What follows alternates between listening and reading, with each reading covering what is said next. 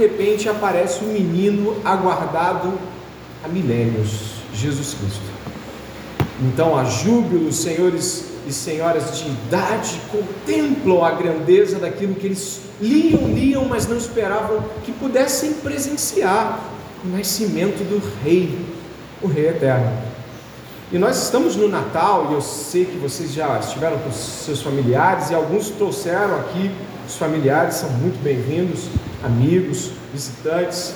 E é este Jesus, Rei do mundo, Rei do universo, que nós estamos adorando e cultuando e louvando nesta noite de Natal.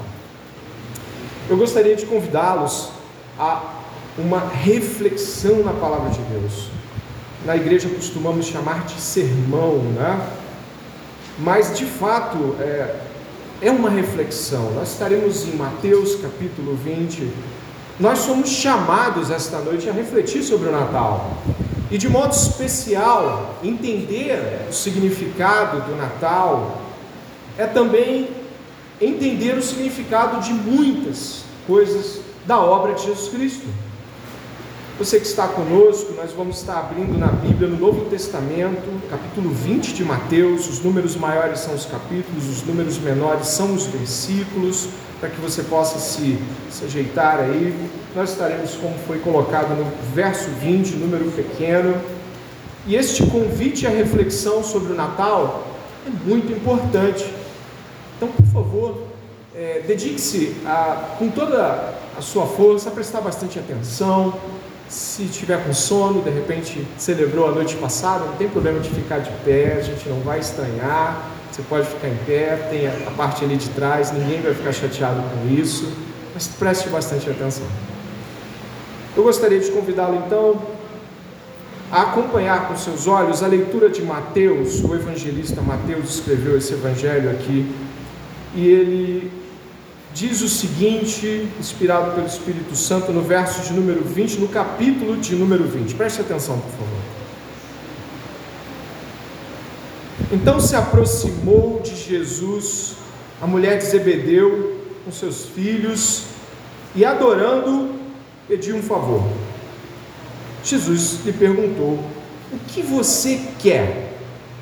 Ela respondeu: mande que no seu reino estes meus dois filhos se assentem, um à sua direita e o outro à sua esquerda. Mas Jesus disse: vocês não sabem o que estão pedindo. Será que podem beber o cálice que eu estou para beber? Eles responderam: podemos. Então Jesus lhes disse: vocês beberão o meu cálice. Quanto a sentar à minha direita e à minha esquerda, não me compete concedê-lo, mas é para aqueles a quem está preparado por meu Pai. Quando os outros 10 discípulos ouviram isso, ficaram indignados com os dois irmãos. Então Jesus, chamando-os para junto de si, disse: vocês sabem que os governadores dos povos os dominam e que os maiorais exercem autoridade sobre eles, mas entre vocês não será assim. Pelo contrário, quem quiser tornar-se grande entre vocês, que se coloque a serviço dos outros, e quem quiser ser o primeiro entre vocês, que seja servo de vocês, tal como o Filho do Homem, que não veio para ser servido, mas para servir e dar a sua vida em resgate por muitos. Eu vou estar orando neste momento. Orar é falar com Deus. Eu vou estar falando com Deus e vou te convidar também a falar com Deus juntamente comigo. O meu pedido é de que nós, ao ouvirmos a palavra de Deus, venhamos a compreendê-la e então a amar Jesus melhor, ou talvez para alguns aqui pela primeira vez. Então, este vai ser o meu pedido. Me acompanha, por favor. Se você puder fechar os olhos, é apenas para não se distrair.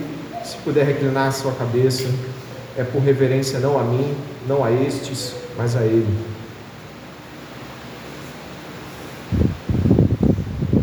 Pai, graças te damos, porque o Senhor nos preservou até o dia de hoje, para ouvirmos as palavras que o Senhor tem a dizer.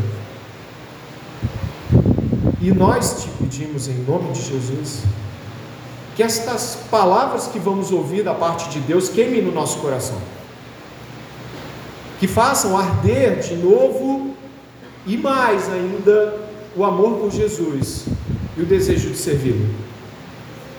Eu peço por mim e por eles, nós pedimos juntos, que em nome de Jesus o Senhor nos dê essa graça.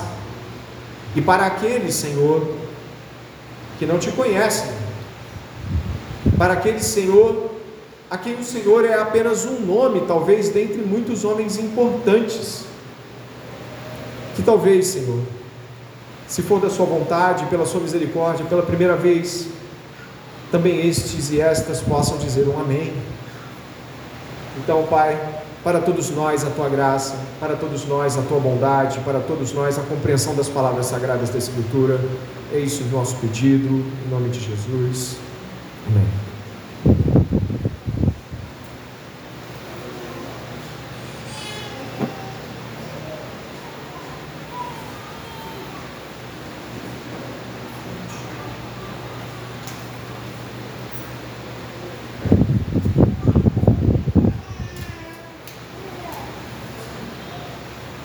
O Natal é marcado por imagens que você conhece, eu também conheço.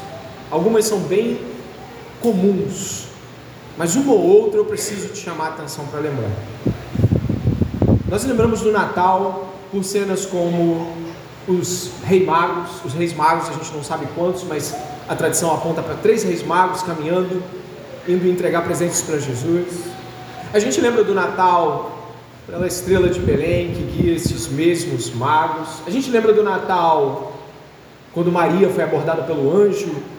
A gente lembra do Natal, quando José recebe um sonho dizendo, é de Deus, fica tranquilo.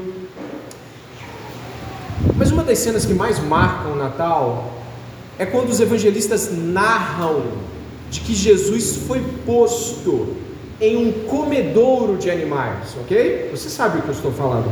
É a manjedoura. Você já ouviu tanto essa palavra, manjedoura?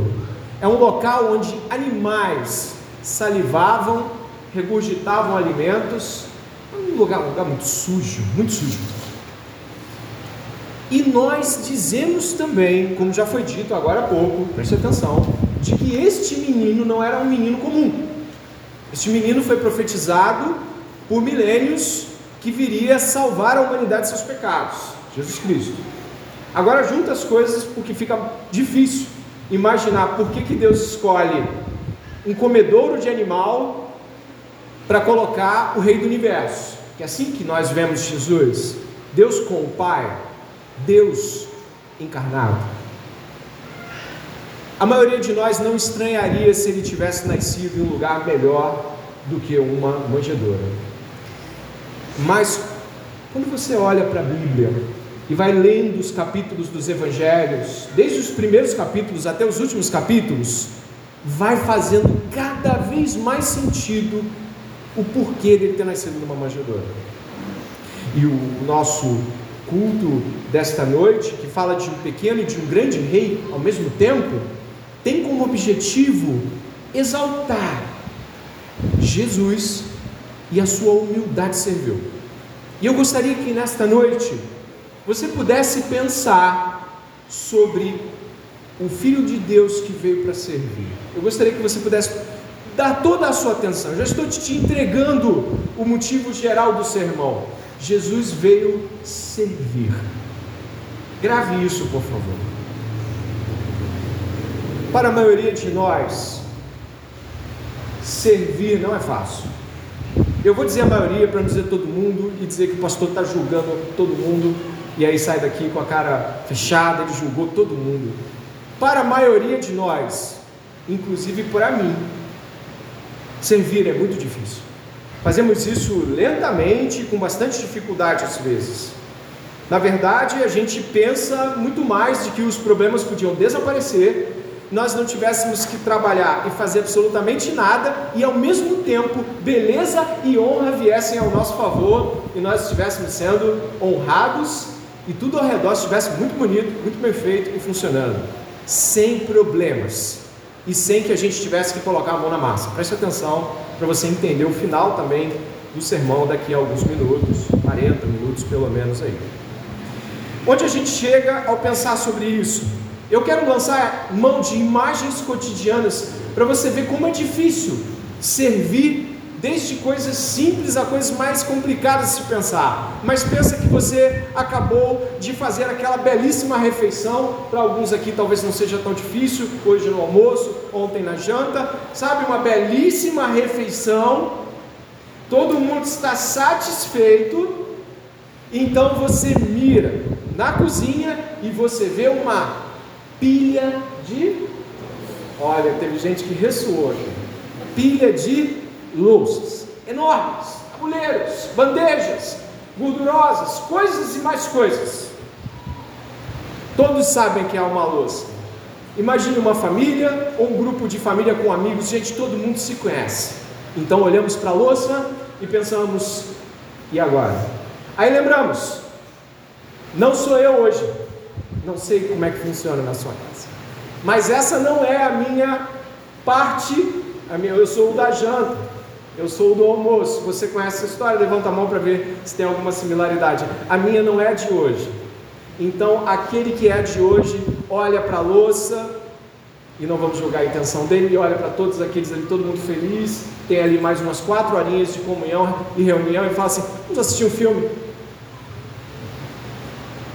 Então você olha, você conhece essa cena, você olha para a louça. E você sabe que louça, não sei se na sua casa é igual à minha, louça, quando você não lava, ela não duplica, ela triplica. Ela faz um movimento pessoal dela, onde ela vai se agrupando, chama louças de vizinhanças próximas, e quando você vai ver, você tem algumas montanhas de louça, elas aparecem. Na verdade, nós temos a tendência de não lavar nada enquanto tudo está sujo. Então você pega mais um copo e toma, sim ou não? Sim. Obrigado. Essa é a verdade. E sabe o que acontece? É aquele momento que você pensa, caramba, isso vai ficar para alguém, não? Isso vai ficar para alguém. E aí você olha e você espera um pouco para ver o movimento.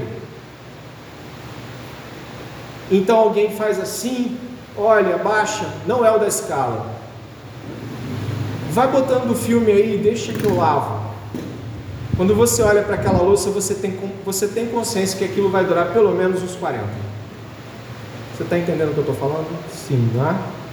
E aí, você, no meio de culpa e ufa, fala, poxa, você vai fazer isso sozinho? E a pessoa, não, vai lá, vai adiantando. Eu vou fazendo aqui, vai adiantando. A culpa dura muito pouco. Daqui a pouco está todo mundo rindo na sala e ninguém mais está prestando atenção no barulho da água batendo na louça, não é verdade? Se identificou? Já viu essa cena? Pois é, o mesmo acontece em outras áreas da vida. Alguns de nós, homens, deixam que algumas questões domésticas ou problemas domésticos levem tanto tempo para ser consertados que parece que só quando vira um escândalo público, ou então a esposa chama um outro homem, isso fere a sua dignidade, a gente vai lá e faz alguma coisa com aquilo. Nós buscamos evitar o trabalho ao máximo, nós buscamos evitar cansaço ao máximo, nós buscamos evitar que tenhamos que mexer um dedo sequer, principalmente se for alguma coisa que não foi a gente que fez, ou então está na conta de outro para aquele dia. Verdade seja dita, nós somos difíceis às vezes de perceber a nossa ausência de servidão. Jesus fez uma declaração retumbante para isso. Ao falar sobre Mateus capítulo 20, 20 e 28, você poderia ler em voz alta, eu não vou te pedir para fazer isso o tempo todo não, mas lê por favor, como Jesus declara retumbantemente que Ele tem uma resposta para o nosso problema de servidão. Quem quiser ser o primeiro entre vocês, que seja servo de vocês, tal como o Filho do Homem, que não veio para ser servido, mas para servir e dar a sua vida em resgate por muitos. A declaração de Jesus traz uma dupla solução para a nossa vida. Ele nos redime do pecado e nos dá um outro padrão para viver. Grave isso. Ele nos redime do pecado e nos dá um outro padrão para viver.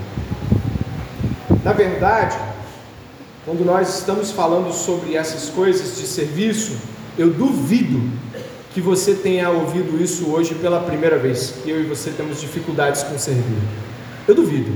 Eu duvido que ninguém nunca tenha dito, poxa, você não fez? Eu duvido que alguém nunca tenha percebido que você fez corpo mole. E também não foi a primeira vez que a Bíblia apresenta esse tema. Eu gostaria de convidá-lo a marcar a sua Bíblia, mas andar em Mateus muito pouquinho, você vai só um pouco para trás. Se você for até Mateus capítulo 19, existe um contexto próximo ao contexto do momento onde nós estamos lendo no capítulo 20, que fala da questão do divórcio. Você já identificou? Ele está no capítulo 19 de Mateus. Nesse momento em especial, os fariseus estavam testando Jesus e fazendo perguntas do tempo deles, que não eram mentira e não eram só teste, mas coisas que eles faziam mesmo. Eu não sei se você conhece esta época, mas nesse período, repudiar, ou seja, dar carta de divórcio para uma mulher poderia ser feito de várias maneiras e por vários motivos, dos mais pífios possíveis até os mais complexos. Por exemplo, se uma mulher estivesse conversando demais na rua com as pessoas, o marido poderia dar carta de divórcio porque ela estaria se engraçando com alguém. O marido poderia dar carta de divórcio se ela não estivesse mais tão bonita quando ela se casou. E pode ter certeza, tanto para homens quanto para mulheres, isso não é um desafio, não.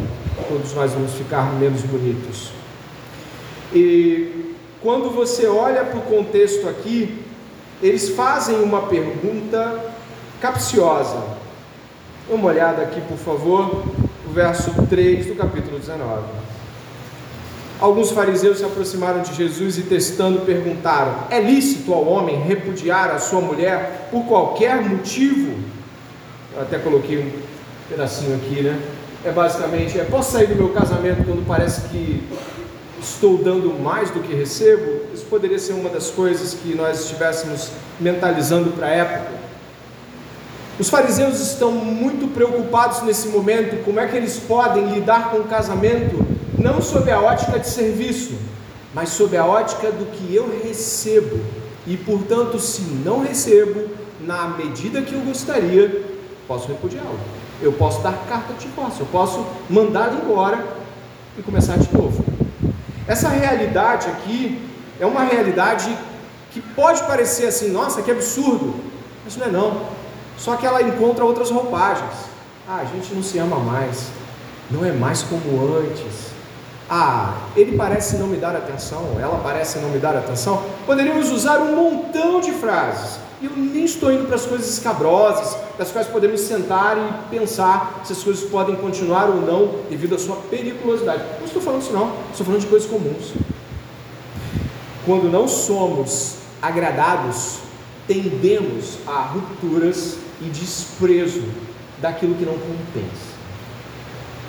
Este, no capítulo 19, não é o único momento. O ápice é naquela conversa que a gente leu da mãe de Tiago e João com Jesus. Mas o jovem rico também está no contexto. Ele está aí no capítulo 19, no verso 16. O jovem rico, dê uma olhada, no verso 16 faz uma pergunta a Jesus, me acompanha na sua Bíblia.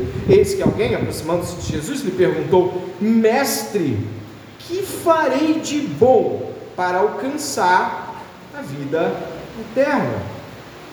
Ele está querendo saber se ele pode fazer alguma coisa muito extraordinária que compense tudo mais que for aparecer e ele tenha a vida eterna garantida através de um ato pessoal dele, um ato de esforço pessoal dele. Basicamente a pergunta dele é: como eu posso fazer algo que me dê a recompensa da vida eterna? Eu vou repetir com outras palavras: tem alguma coisa que eu possa fazer que valha tanto tanto, que eu ganhe a vida eterna? Alguma coisa pode ser feita para que eu ganhe esta recompensa?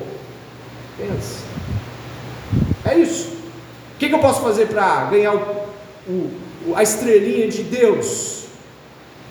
Pois é, ele faz uma pergunta, e eu vou lhe dizer uma coisa: a resposta de Jesus o surpreende muitíssimo. Acho que eu coloquei alguns textos aqui, né? Esse homem rico não consegue realizar esse ato. Repare só, eu não li o texto todo, mas eu vou ler um pedacinho com você, me acompanha por favor. Verso 20 diz que o jovem rico já tinha observado todos os mandamentos. Ele diz assim: tudo isso tenho observado, o que me falta ainda? Jesus respondeu: se você quer ser perfeito, vá, venda os seus bens, dê o dinheiro aos pobres e você terá um tesouro nos céus, depois venha e siga-me. Verso 22, mas o jovem, ouvindo estas palavras, retirou-se triste, porque era dono de muitas. Você conhece essa história? Ele fez uma medida. Você entende a medida dele? Tudo pela vida eterna. Bom, aí eu posso ler aqui: porém este homem rico não consegue realizar este ato, porque o dinheiro é o quê? Seu Deus, e ele vai embora triste. Novamente vemos aqui uma postura muito comum em relação ao serviço. Às vezes dizemos: Senhor, o que posso fazer por ti? Farei qualquer coisa, basta dizer. Aí o Senhor diz. Então dizemos: bem, eu quis dizer qualquer coisa menos esta. Nós temos um problema, porque quando Deus diz qual é a solução, nós damos um passo atrás, porque ela nos custa muito. Pedro estava ouvindo isso tudo. Vocês conhecem Pedro? Ele é apóstolo de Jesus. Ele estava ouvindo isso tudo. Imagine eu e você ouvindo esse discurso, assim parado, nós discípulos olhando assim: misericórdia, ele mandou o rapaz vender tudo. E o rapaz foi embora. E aí Pedro faz aquela consideração de um camarada que deixou barco pesqueiro. Um barco pesqueiro era caro. Pedro era pescador. Eles eram pescadores. Os 3, 4 ali eram pescadores. Ele fez uma conta: peraí, eu deixei tudo. Repare a pergunta que Pedro faz no verso 28. Dá uma olhada ali no verso 27, perdão. Então Pedro, tomando a palavra, disse: eis que nós deixamos tudo. Ou seja, a gente fez o que tu pediu para ele. Mas olha o que ele faz em seguida: e seguimos o Senhor. Que será, pois? Basicamente ele está perguntando o que a gente vai ganhar. Como é que fica? A gente deu tudo. Vai ter tesouro no céu para a gente também? Porque essa foi a resposta que Jesus deu ao jovem rico: vai ter tesouro no céu, e segue. Pedro pergunta: e a gente? Será que tem tesouro no céu para a gente também?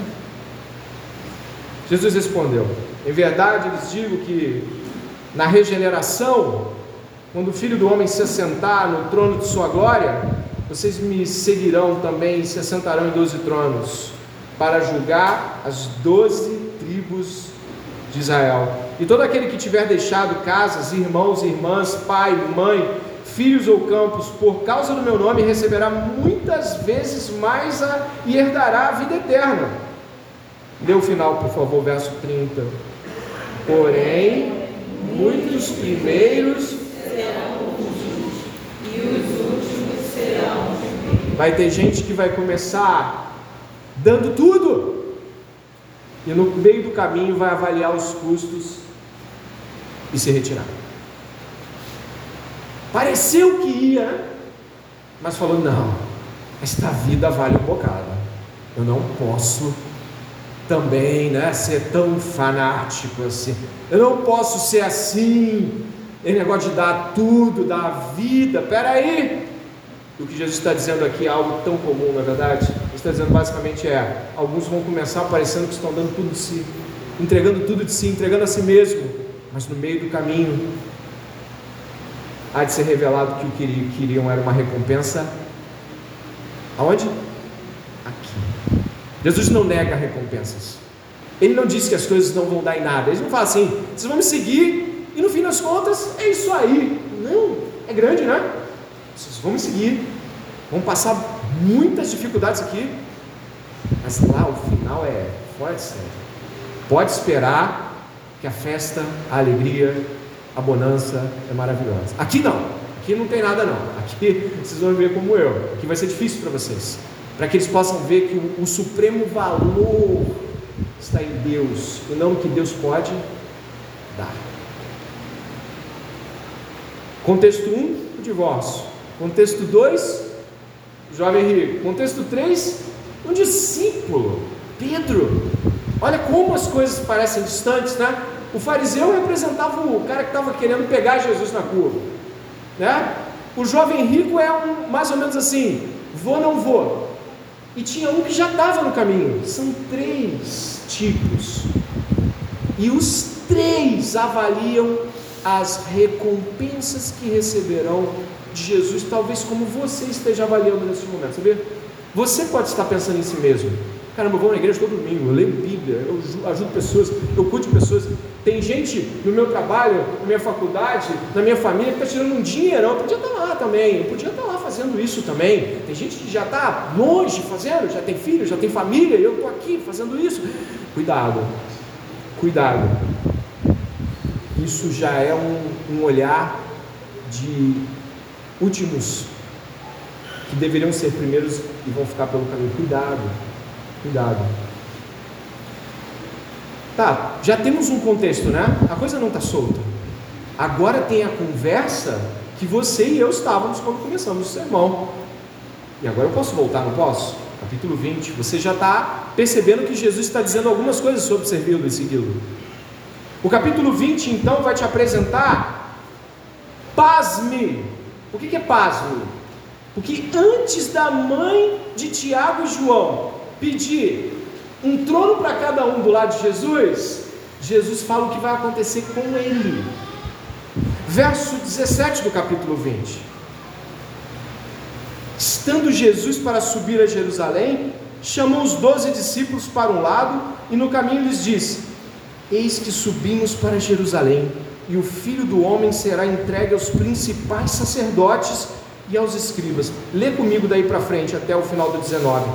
Eles vão condená-lo à morte e entregá-lo aos gentios para ser zombado, açoitado e crucificado, mas ao terceiro dia ressuscitará. Acabou de ouvir isso. Esse então do verso 20 não é um jogo de Marcos. No Evangelho de Marcos, os então são assim, pode ser daqui uma semana. Em Mateus não, o então aqui é, vamos ali falar com ele, já terminou o discurso. Então Jesus, aquela situação lá dos tronos, olha onde ela ficou, você entendeu? Ela ficou nos tronos. A conversa da cruz, ó, passou batida, ela foi lá no papo anterior, sobre o lance dos tronos. Cá entre nós, os meninos são bons, estão contigo, largaram tudo, entendeu? Ela ficou com parte do que Jesus disse e deixou uma outra. Eles também. Ela foi nos tronos e ignorou a cruz. E basicamente, muito das nossas vidas às vezes traduz isso. Jesus fala assim: pega a tua cruz, dia após dia, e siga-me. E aí depois você vê, tem glória, tem céu, tem honra, tem vida eterna. E aí você, mas o que vem antes disso? A cruz. E a cruz ela deixou para lá. Felizmente ela deixou para lá. É a terceira vez que Jesus fala de cruz. Capítulo 16 ele falou de crucificação, ele vai ser crucificado. Capítulo 17 ele falou de crucificação, e agora no capítulo 20 ele fala de novo de crucificação. O pedido mostra que nem ela e nem seus filhos se importam com o que Jesus tem a dizer sobre crucificação. Eu não sei se eu botei esse pedaço aqui.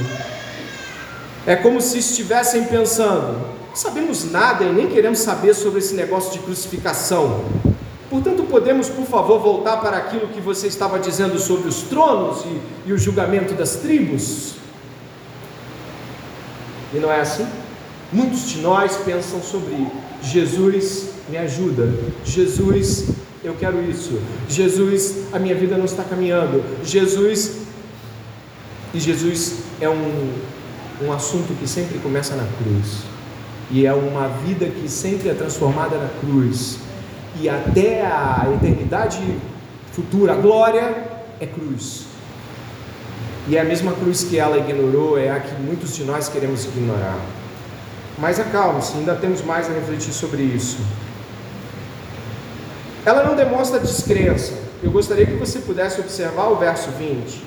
Então se aproximou de Jesus a mulher de Zebedeu com seus dois filhos, e adorando, ou seja, ela prostrou-se diante de Jesus, um ato de extrema reverência e consideração a ele.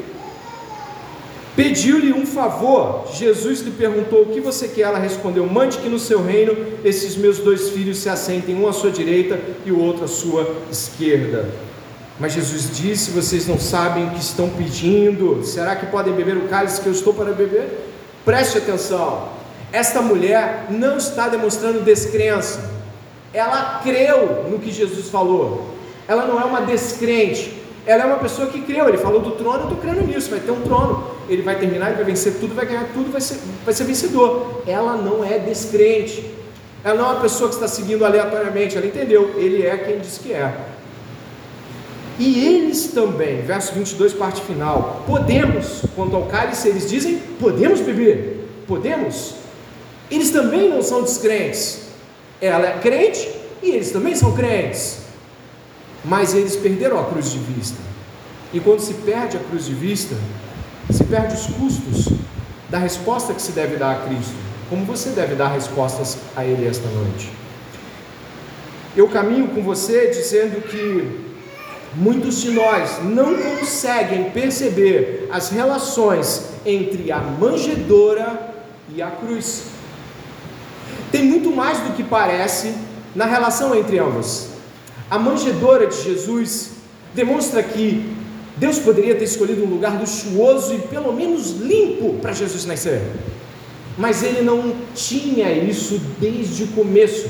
Na verdade, a manjedoura aponta para aquilo que vai ser a cruz em termos de progressividade. É dali para mais difícil. A cruz de Jesus representa a completa ausência de favor comum que nós encontramos. As coisas estavam difíceis na manjedoura, mas se tornaram absurdamente difíceis na cruz. A manjedoura aponta para um tipo de vida que Jesus viveria todos os dias de sua vida. A manjedoura não é o acaso, é o começo.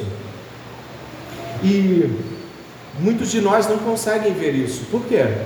Conseguem pensar, temos que ir para a cruz, temos que ir para a cruz, temos que ir para a cruz, mas há um reflexo dela na manjedoura: a simplicidade, a não exigência para com Deus, o contentamento de nascer onde Deus escolheu que nascêssemos, de ter o que Deus escolheu que tivéssemos, de se contentar com o que temos e se alegrar com Deus.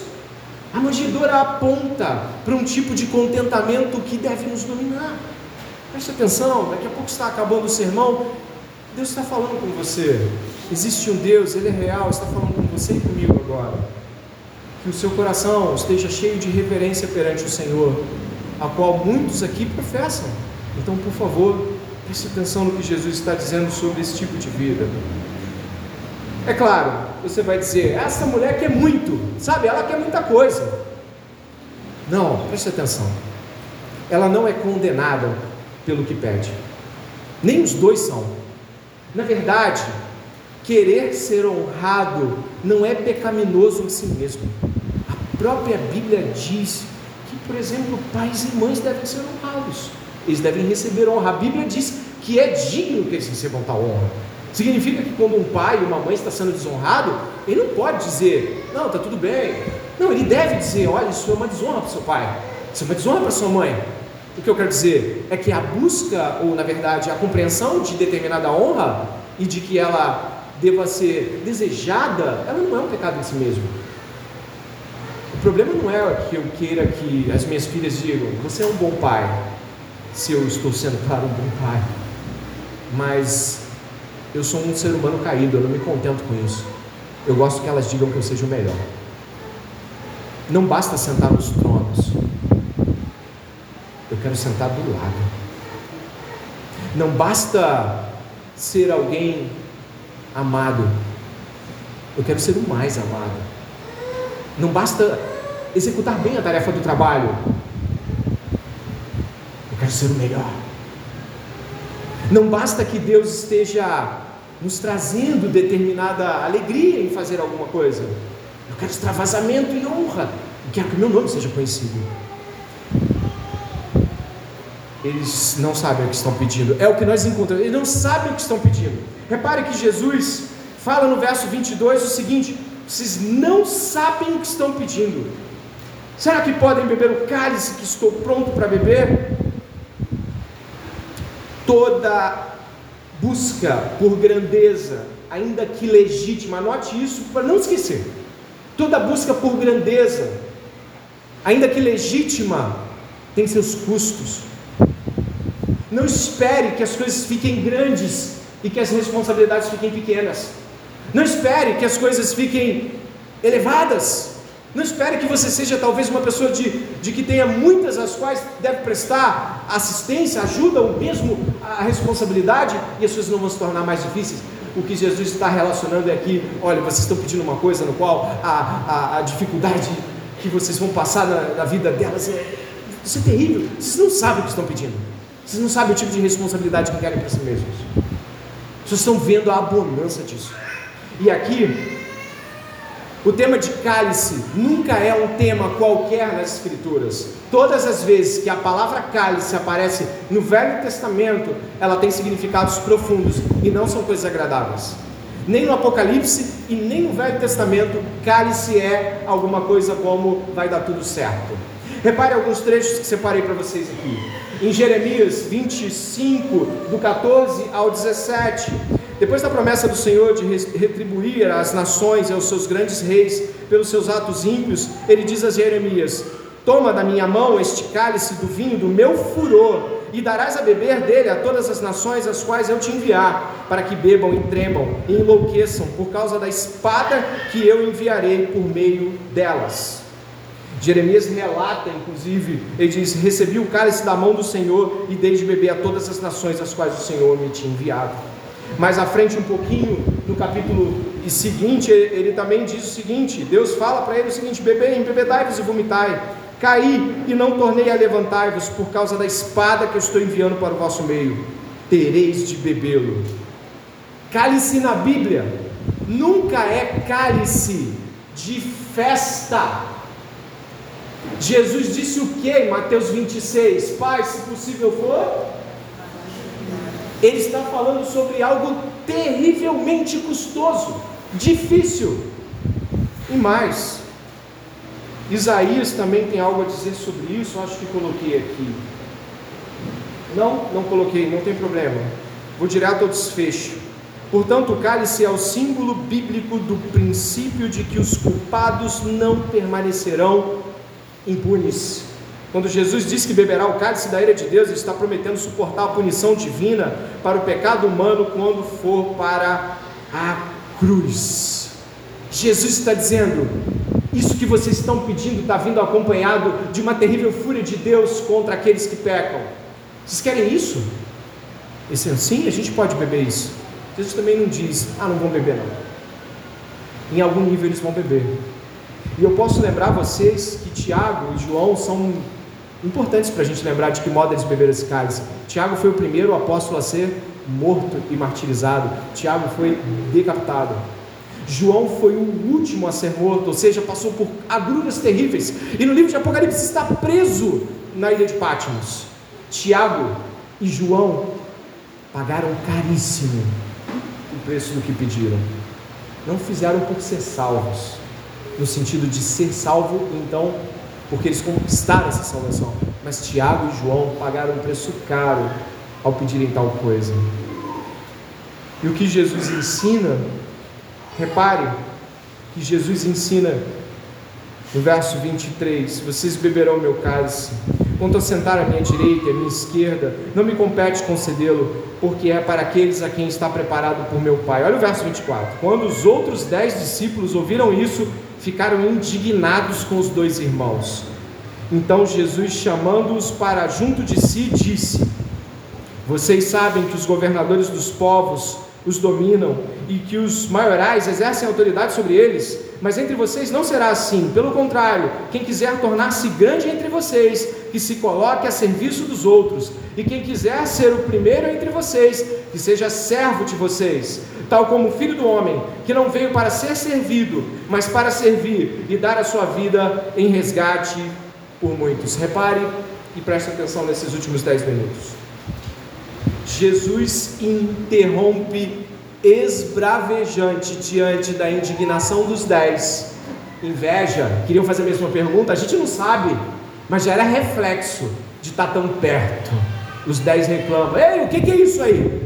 Como é que eles estão chegando assim? Jesus interrompe sua breve análise social e diz: não é assim entre vocês. Ele troveja: esqueçam seus sonhos de subir ao topo.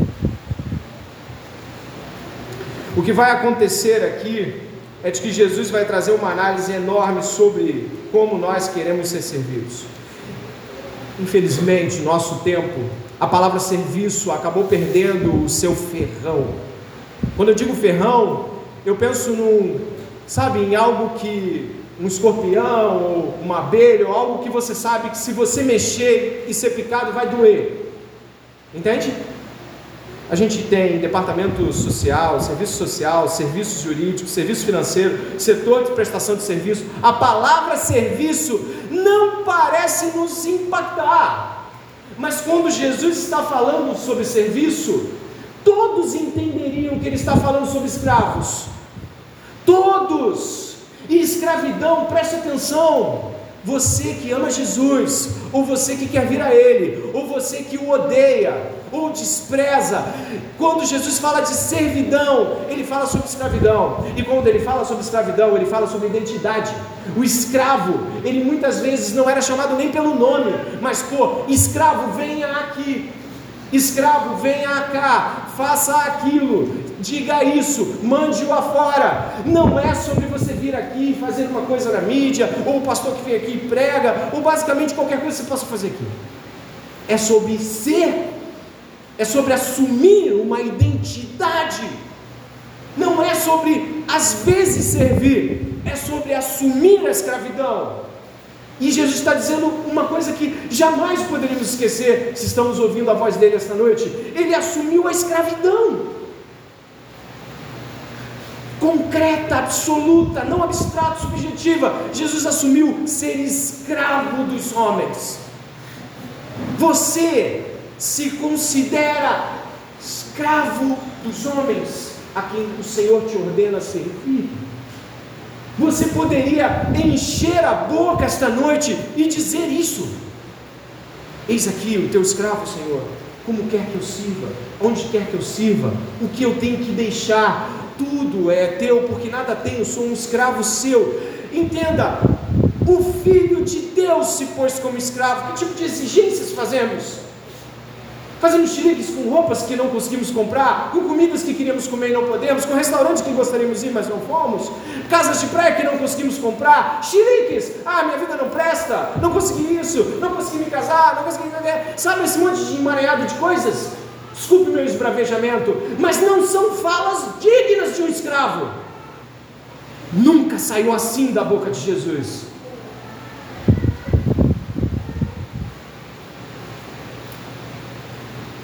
Não é sobre as vezes, não é sobre quando eu quiser, é sobre como Maria disse: eis aqui a escrava de seu Senhor.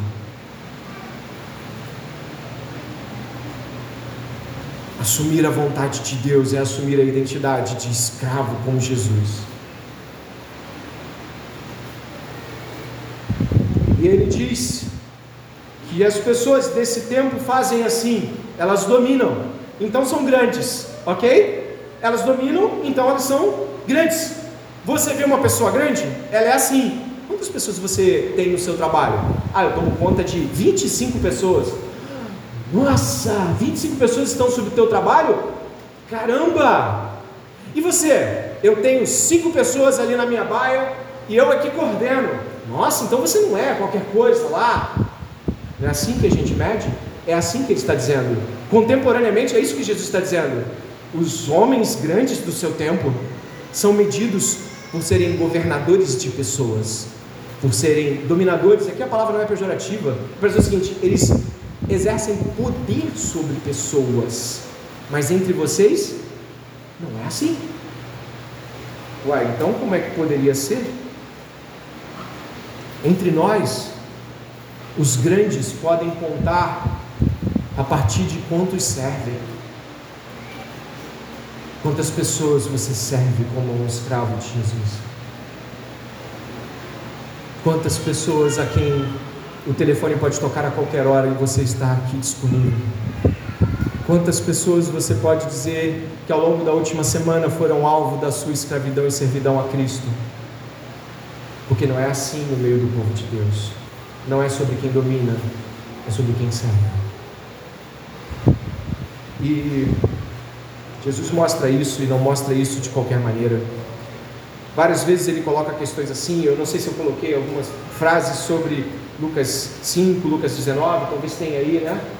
Eu acho que esta também pode ser favorável, mas eu gostaria de mencionar algumas antes dessa. Ele diz: eu não vim chamar justos e sim pecadores ao arrependimento, porque o Filho do Homem veio buscar o que se havia perdido. Eu vim como a luz para o mundo, a fim de que todo aquele que crê em mim não permaneça em trevas. Eu não vim para julgar o mundo e sim para salvá-lo. E como é que ele fez isso? Aí eu posso ler ali embaixo com você. Ele trocou a sua vida pela vida de muitos outros. Ele bebeu o cálice da ira de Deus para que eles deveriam ter bebido. Ele veio para beber o cálice que havia sido colocado na mesa deles. Ele esvaziou o cálice da ira de Deus. Este é o seu presente para nós. A liberdade dele, pela nossa liberdade, para que fôssemos livres. O rei se fez escravo, para que fôssemos livres. Ele se tornou escravo dos homens. E todos aqui não querem se ver sufocados de pessoas lhe pedindo coisas. E nem querem se ver sufocados ao extremo. E não querem estar fazendo um montão de coisas. Afinal, você tem que ter um tempo para você, não é verdade? Afinal, você sabe, você tem que ter um tempinho para você. Não se culpe por isso. E um monte de falas que só reforçam de que você não é escravo coisa nenhuma. De que você presta serviços para Jesus, mas quando ele não começa a não querer abençoar, eu já nem falo com ele com o mesmo louvor nos lábios. Eu já começo a ficar mais triste e vir mais arrastado para o culto, que é culto de louvor a Jesus, o escravo que morreu para que nós tivéssemos. Sim, exatamente. Quando Jesus diz que ele veio para dar a vida como escravo, esse eu coloquei aí, Evan. Jesus disse que ele veio para dar a vida. Eu não sei se eu coloquei esse slide, mas eu posso citá-lo aqui de cabeça. Não, né? Não tem problema não. Preste atenção na citação. Jesus disse que ele veio para dar a vida como resgate por muitos. Um resgate é um preço de compra. É pagamento que alguém fazia para recuperar um rei ou general capturado durante uma batalha, ou para comprar a liberdade de um amigo ou parente de que de algum modo tinha caído na escravidão. Isso é resgatar.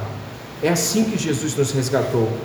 Nós temos essa dificuldade e ele nos chama para acordar para isso, para acordar para o discipulado, para acordar para ser discípulo, para parar de ser discípulo quando está médio, difícil eu saio. Eu não sei, mas acho que eu coloquei aqui algum momento no discipulado, talvez não tem problema, eu cito, e aí vocês vão prestando atenção. Mas é um momento no discipulado dos 12, e a gente vê isso ao longo da jornada, quando a luz se acende, aquele momento, entendi, ele morreu por mim, então eu me entrego a ele. Um morreu por todos, logo todos morreram, para que aqueles que morreram para ele não vivam mais para si. Qual é a tua crise e a minha? Sabe qual é a sua crise? Você tem medo de largar tudo por Jesus, e ele te desamparar. Você tem medo de largar tudo o que te segura neste mundo e te dá alguma segurança, porque não crê que de fato possa segui-lo de todo o coração. E esta grande crise gera o apego a dois senhores, gera um apego dividido, e dividido nunca vai ser escravo. O escravo é totalmente. Existem histórias profundas. Uma vez eu estava lendo uma história de um cara chamado, é um pregador que eu gosto muito, ele ensina pregações, Dan Doriani. Ele estava contando uma história muito interessante uma vez. O Dan Doriani estava contando que esse pregador, pastor, escritor presbiteriano, ele fala assim: eu estava em casa e de repente me ligaram, pastor Dan, o senhor pode dar uma palestra aqui para os adolescentes? Então ele disse: aonde? No Retiro. Aí ele disse, né, engraçado a escrita dele, ele falou assim: vou ver na minha agenda, vou orar por isso. Ele fala, quando crentes não são honestos e querem mentir e não dizer não de cara, eles dizem, eu vou orar por isso, ou vou ver na minha agenda. Claro que você pode dizer que eu vou orar por isso legitimamente, mas a ética cristã muitas vezes esconde algumas coisas que podem ser usadas levianamente. Então ele chegou e disse de novo, mas pastor, vai ter comida boa. E ele na mente dele, nunca tem, não. Foram mais 5, 6 perguntas, e ele pensando, eu não sei falar para adolescentes, na verdade, eu falo para adultos, eu sou um pregador conhecido, isso não está no meu, sabe, eu já passei, tinha uma época que me chamavam para qualquer coisa, ele fala no livro dele sobre isso, ele fala assim, tive uma época que me chamavam para pregar em qualquer lugar, eu ia, sabe, adolescentes, jovens, mas agora eu já sou um cara que prega para os adultos, pessoal mais, sabe, eu espero um determinado tipo de, e ele confessa que esperava que eles desistissem. E aí ele continuou dizendo, mas eu não vou não, mas tem um lugar só para o Senhor, um chalé. E ele falou, mas não, mas a sua filha que está entrando na adolescência também pode ir, e pode ir de graça, ele relata no livro. Aí, puxa, eles estão apelando. Não, em dado momento, na mente dele ele lembrou que a última vez que ele foi tentar dar aula para adolescentes, ele estragou tudo, ele não conseguiu, e de que era o grupo que mais dificilmente ele conseguia alcançar. E ele começou a perceber alguns nuances no coração dele. Primeiro, esse tipo de trabalho não dá tanta honra. E segundo, ele não era tão bom naquilo. Ou seja, não ia receber honra porque também não era tão bom para falar com adolescentes. No fim das contas, ele disse, tá bom, eu vou. Quando eles disseram, estamos convidando o Senhor porque acreditamos que o Senhor é capaz de dar a melhor mensagem que eles precisam, por favor, ajude-nos. A que ponto muitos de nós chegam quando alguém pede ajuda ministerial? Alguém chega e diz, sirva, ajude, colabore com esse ministério, faça parte deste grupo. Você olha para a sua teologia dos talentos, você conhece a teologia dos talentos? Deus não me chamou para ajudar a comissão do Retiro, a comissão do piquenique das crianças. Eu não tenho dom para fazer arrumações. Deus não me chamou, sabe, a teologia dos dons é aquela que te impede de muitas vezes servir naquilo que Deus está querendo como escravo que você sirva naquele momento. Teologia dos dons. Eu não estou falando sobre o fato de não termos dons. Caminhando para o fim, imagine se Jesus dissesse assim, Pai, eu entendo o problema deles, mas eu não faço crucificações. Por aqui não dá, pede outra coisa, não. Jesus fez tudo. Jesus lavou o pé, Jesus trabalhou em carpintaria, Jesus curou pessoas, tocou em gente suja, leprosa. Jesus não fez um serviço abstrato, não uma coisa assim, sabe, interna, por dentro eu estou doido para servir, eu só não sei como. Não, Jesus foi servir. E nós precisamos refletir sobre coisas assim. Eu estava vendo a jornada de um maestro chamado, até anotei o nome dele, Leonardo Bernstein. Ele é um maestro, já morreu, norte-americano, e ele, como maestro, ele precisava muitas vezes repor alguns grupos de músicos. Ele perguntaram em dada entrevista, o que é mais difícil para o senhor conseguir em termos de músicos? Ele falou assim, o segundo violinista. As pessoas ficaram meio assim, por quê? é porque tem 20, 30 pessoas se candidatando para ser o primeiro, que é aquele que faz o solo.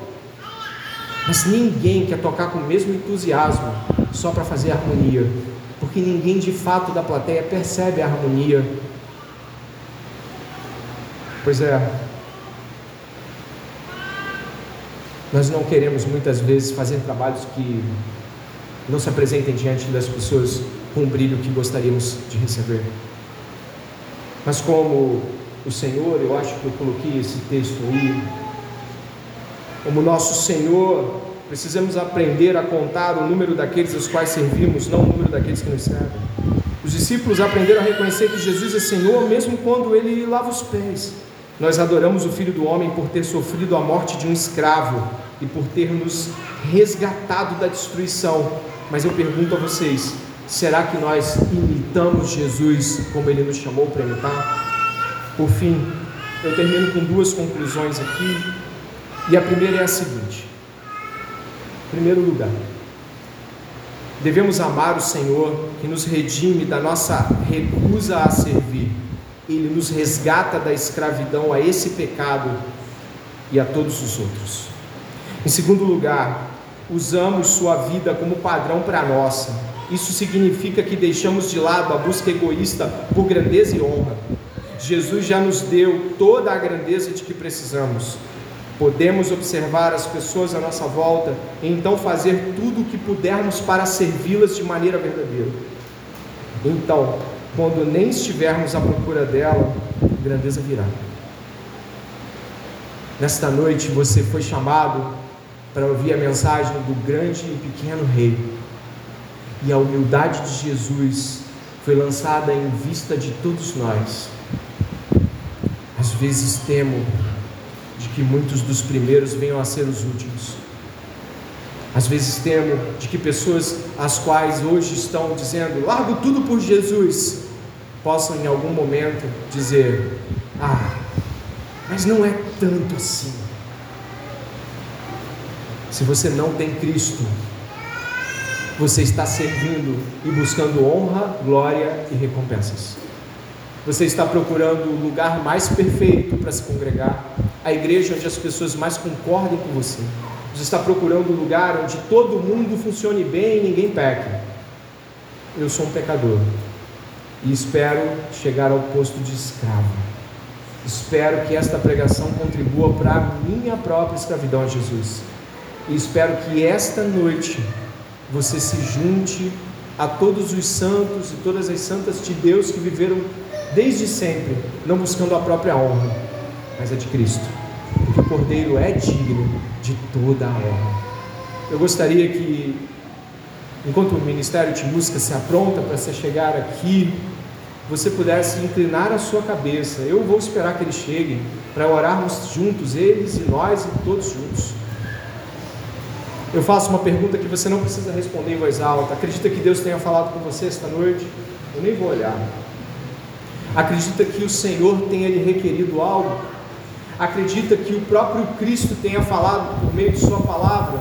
Acredita que você, como escravo de Cristo, talvez não tenha entendido que a escravidão não é momentânea, mas uma referência de identidade?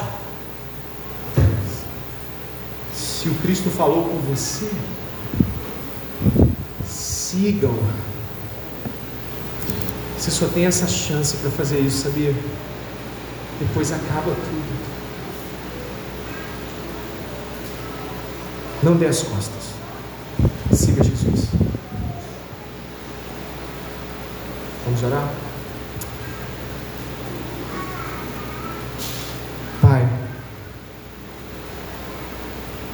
querido, a tua palavra profunda, a tua palavra toca os corações mais endurecidos. Buscamos relacionamentos que nos satisfaçam, amizades que nos deixem alegres, ministérios que nos completem, trabalhos que nos exaltem, faculdades que nos deem visibilidade e dinheiro. Procuramos fama, mas quando olhamos para o menino da manjedoura, e para o Rei da Cruz, todo discurso se abate. Todos nós esta noite ouvimos sobre a mensagem da cruz, que chama homens e mulheres à escravidão a Cristo, como o Cristo. Que nossos corações estejam extremamente apertados, angustiados por viver uma vida parcialmente cristã ou meramente ilustrativa. Ajuda-nos a tomar a decisão de nossas vidas esta noite. Em nome de Jesus. Amém.